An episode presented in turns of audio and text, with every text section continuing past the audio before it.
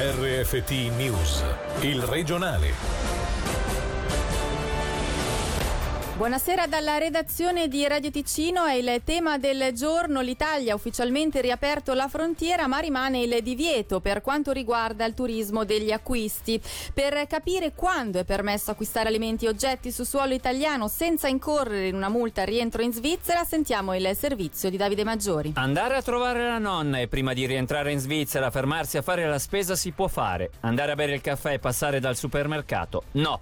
È un esempio concreto confermato dalla porta portavoce dell'amministrazione federale delle dogane Donatella Del Vecchio che permette di fare chiarezza sulla controversa questione del turismo degli acquisti sorta oggi con la riapertura delle frontiere da parte italiana. Per non incorrere nella famosa multa disciplinare di 100 franchi bisognerà dunque dimostrare di non essersi recati in Italia solo per fare la spesa, ma che l'obiettivo principale fosse qualcosa che non era possibile fare in Svizzera. A decretare la veridicità sarà il doganiere stesso, autorizzato a porre alcune domande per capire capire se lo spostamento sia giustificato o meno. Il divieto ha suscitato diverse discussioni sia in Svizzera che in Italia. Il presidente della Confcommercio di Como, Giovanni Ciceri, l'ha definita una proibizione inspiegabile. Sul tema si è espressa anche Laura Regazzoni dell'Associazione Consumatori della Svizzera Italiana che al Corriere del Ticino ha definito la situazione una sorta di strano protezionismo. Regazzoni ha però ricordato che in questo momento i piccoli commerci locali hanno bisogno come non mai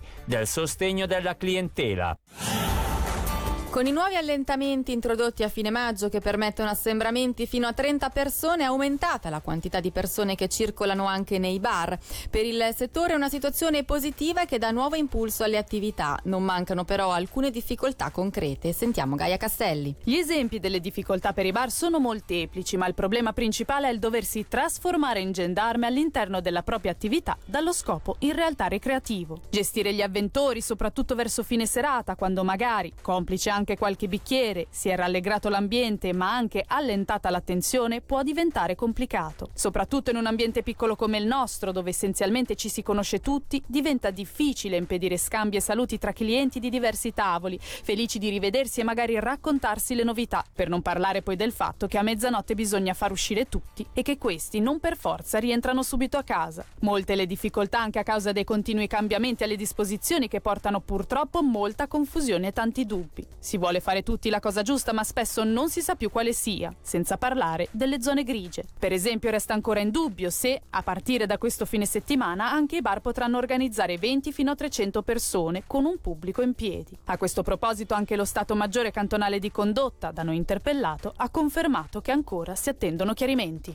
E proprio in vista delle nuove misure in vigore da sabato prossimo per bar, locali e ristoranti, questa mattina in diretta è intervenuto il presidente di Gastro Ticino, Massimo Suter. Il cambiamento più sostanziale è quello del numero di clienti che possono stare allo stesso tavolo. Si passerà anche a gruppi di 30. Non dimentichiamo, come abbiamo detto prima, la questione dei giornali, perché comunque il giornale fa parte del caffè al mattino, quindi di informazione. C'è ancora quel gap di chiusura obbligatoria a mezzanotte, lì eh, si, si, fa un po' fatica a comprendere come puoi aprire la discoteca per poi farla chiudere a mezzanotte nel clou del loro lavoro. Io spero vivamente che a Berna si rendano conto che le regole sì eh, ci devono essere, ma che siano anche eh, costruttive ma soprattutto logiche. Ci sono gli allentamenti che vanno di pari passo con l'allentamento del giornale, quindi anche il menage, cioè il classico sale e pepe che trovi sul tavolo o il cestino del pane, potranno ritornare a tavola con degli dovuti accorgimenti, quindi che andranno comunque igienizzati. A livello di presentazione del tavolo, della tavola al ristorante si sta tornando piano piano alla normalità. Nei gruppi superiori a 4 una persona si dovrà sacrificare e dare il proprio nominativo per avere la tracciabilità del gruppo. Circola marijuana pericolosa per la salute. Le segnalazioni sono giunte da Locarnese e Luganese. L'associazione Canapa Ricreativa Ticino sta analizzando dei campioni e la questione potrebbe sfociare anche in una segnalazione al Ministero Pubblico. A confermarlo il coordinatore Sergio Regazzoni, intervenuto in diretta questa mattina anche per parlare del test pilota votato dal Consiglio nazionale.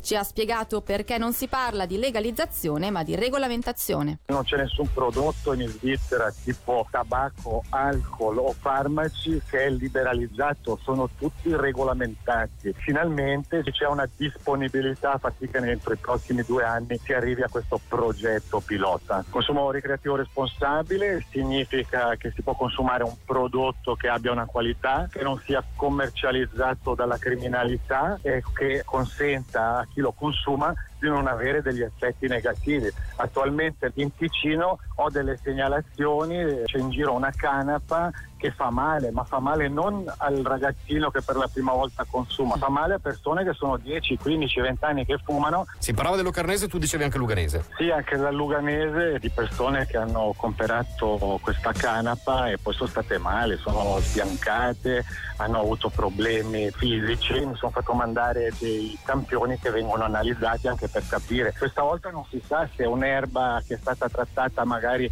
con del THC eh, sintetico veramente eh, letale per la salute. Ora le notizie in breve con Davide Maggiori. Slitta da dicembre ad aprile 2021 l'introduzione completa del nuovo orario in seguito all'apertura della galleria di base del Ceneri. Il Dipartimento del Territorio si dice deluso sia per essere stato escluso dalle FFS in sede decisionale, sia per gli sforzi anche finanziari profusi dall'ente pubblico. Uno sconto del 30% sulle tasse sull'alcol e sulla promozione turistica pagate annualmente dagli esercizi pubblici. Lo ha deciso il Consiglio di Stato andando incontro al settore della ristorazione. A livello cantonale si tratta di un mancato introito di circa 400.000 franchi. Dal governo 100 milioni di franchi per gli interventi volti all'adeguamento e alla conservazione di diversi edifici pubblici di proprietà dello Stato. I lavori verranno svolti tra il 2020 e il 2027. Il comitato del Consiglio regionale della Corsi si è riunito oggi con il direttore generale SSR Gilles Marchand per una prima discussione sulla procedura che porterà a indicare al Consiglio di amministrazione una candidatura per la successione dell'attuale direttore RSI, Maurizio Canetta. La ricerca delle candidature avverrà sulla base di un concorso pubblico che sarà pubblicato all'inizio del mese di luglio 2020. Obiettivo nominare il nuovo direttore entro la fine dell'anno. La perdita nelle colonie di api durante l'inverno negli ultimi anni si è stabilizzata attorno al 13%, porzione che diminuisce ulteriormente nelle regioni montane.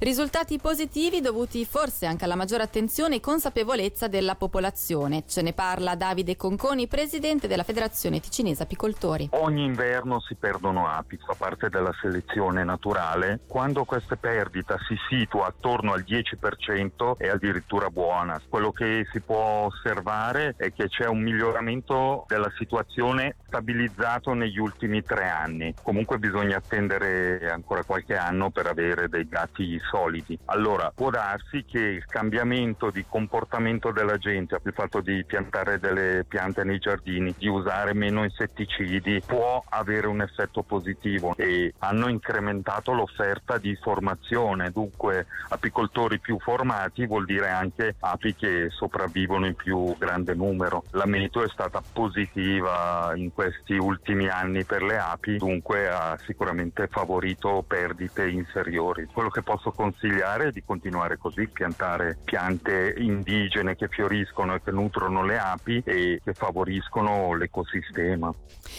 E questa era la nostra ultima notizia dalla redazione. Grazie per l'attenzione. Buona serata. Il regionale di RFT, il podcast su www.radioticino.com.